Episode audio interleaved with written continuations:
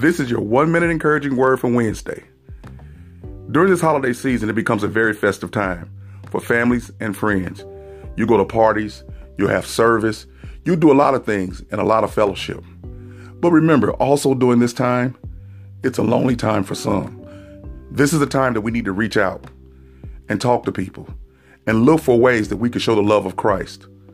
This season, while everybody's celebrating, remember, there's somebody who lost a family member last year that they won't get to celebrate with them this year. And your heart should go out with them and understand what they're going through. There's somebody that's not going to get any food this holiday season while you sit and eat and enjoy yourself. Try to search those out that you can feed.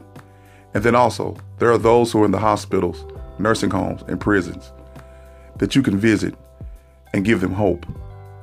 So during this season of festivities, remember, this also is a season that we can reach out and touch those who are lost and forgotten and practice James 126 and 127 and show the love of Christ in somebody's life.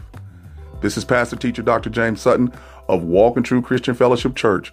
Always want you to be encouraged and be blessed and reach out and touch someone during this season. They need you. Peace.